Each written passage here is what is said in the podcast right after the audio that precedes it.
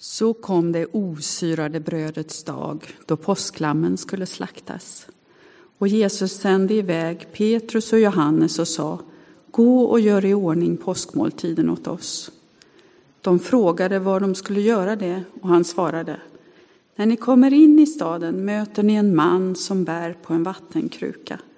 Följ efter honom till det hus som han går in i och säg till den som äger huset Mästaren frågar var salen är där han kan äta påskmåltiden med sina lärjungar. Då visar han er till ett stort rum i övervåningen som står färdigt. Där ska ni göra i ordning måltiden. Det gick och fann att allt var som han hade sagt och de ordnade för påskmåltiden.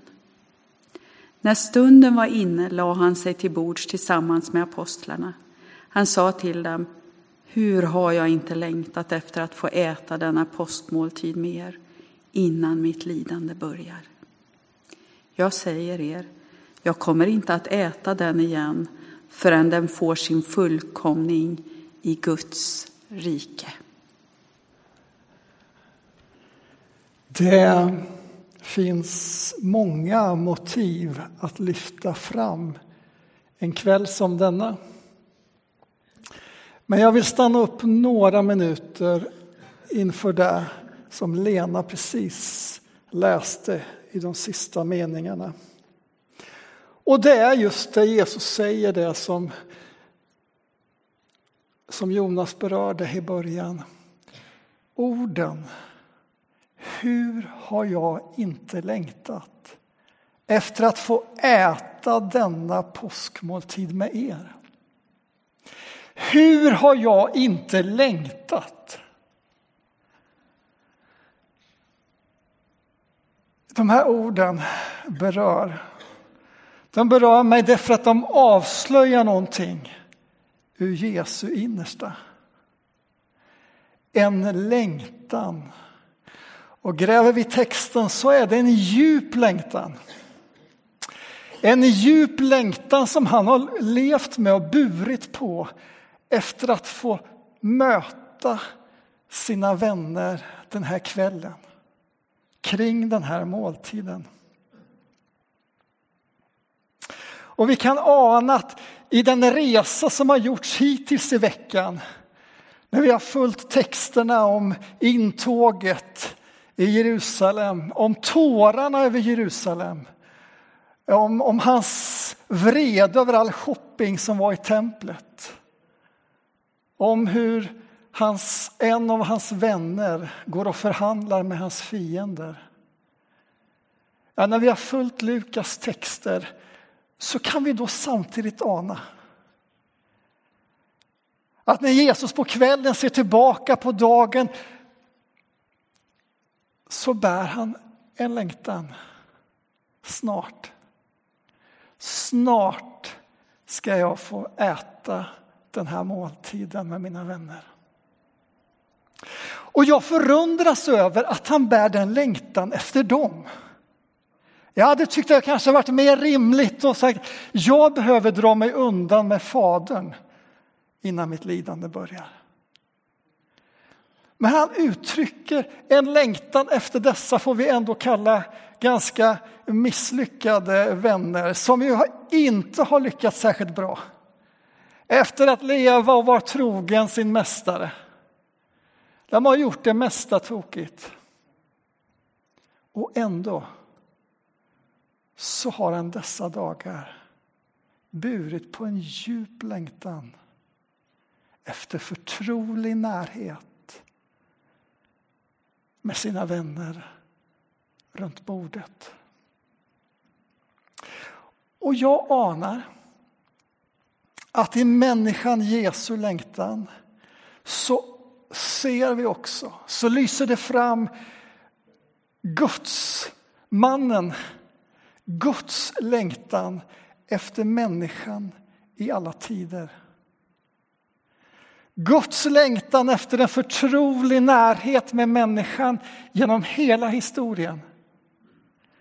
Om hur Gud har längtat efter ett en brokig skara människor, ett bångstyrigt folk som ständigt gör motstånd, som ständigt viker av, som ständigt flyr.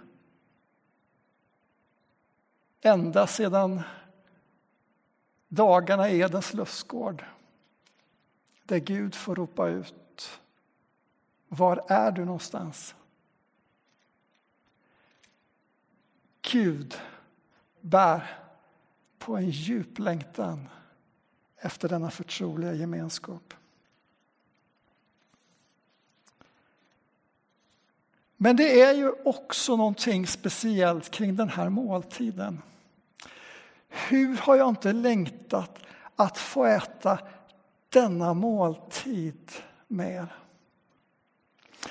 Och det är väl kanske inte jätterevolutionerande att ett gäng judar sitter där under påsk och har väntat på att få äta en måltid som de har ätit i 1300 års tid för att fira det där uttåget, befrielsen i slaveriet.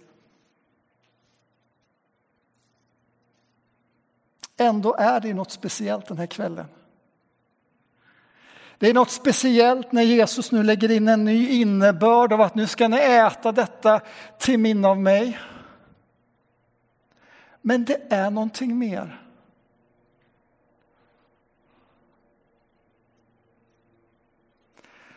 Och ibland så önskar jag att Jesus skulle liksom hålla en lång tydlig föreläsning som klargjorde mycket av de där mysterierna. Men istället så säger Jesus ännu några kryptiska ord. Jag säger er, jag kommer inte äta den igen för den får sin fullkomning i Guds rike. Oh, när ska han tala klarspråk? Vad är det han säger? Ja, han verkar säga att ni ska nu fortsätta äta den här måltiden igen och igen med den här nya förnyade innebörden till minne av mig. Men jag tar paus. Jag tar en ganska lång paus. För jag ska äta den här igen först när jag kommer tillbaka. När jag kommer igen och ska fullborda den frälsningshistoria som min fader har satt igång. När jag ska fullborda det försoningsverk som jag nu i helgen ska påbörja. När allt i skapelsen ska vara helat, försonat och fullkomnat. Då ska jag äta den här måltiden igen. Och jag anar att när Jesus här också pekar framåt så gör han det med en längtan. Måtte den dagen komma snart.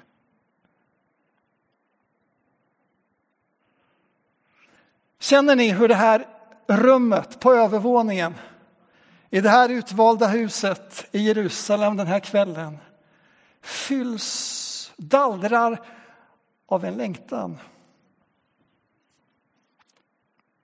Och när vi här och nu ikväll får äta av måltiden så gör vi det ju med blicken bakåt över vad som har hänt och vi får minnas det som har hänt. Vi gör det här och nu för att gensvara på Guds längtan här och nu efter oss. Och vi får profetiskt uttrycka denna fullkomning som Jesus också idag väntar på att få göra. Detta är vad du och jag inbjuds till denna kväll. Ska vi be att den helige Ande får öppna oss för det.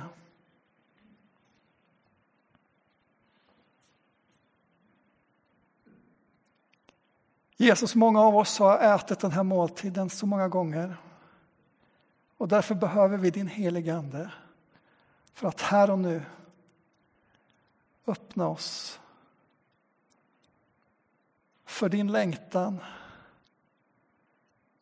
för din inbjudan.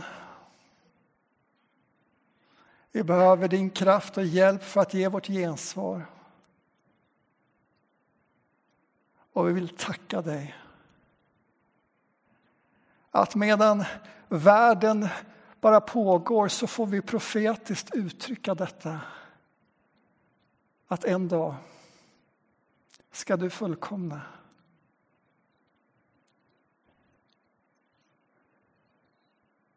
Och vi tackar dig för det. Amen.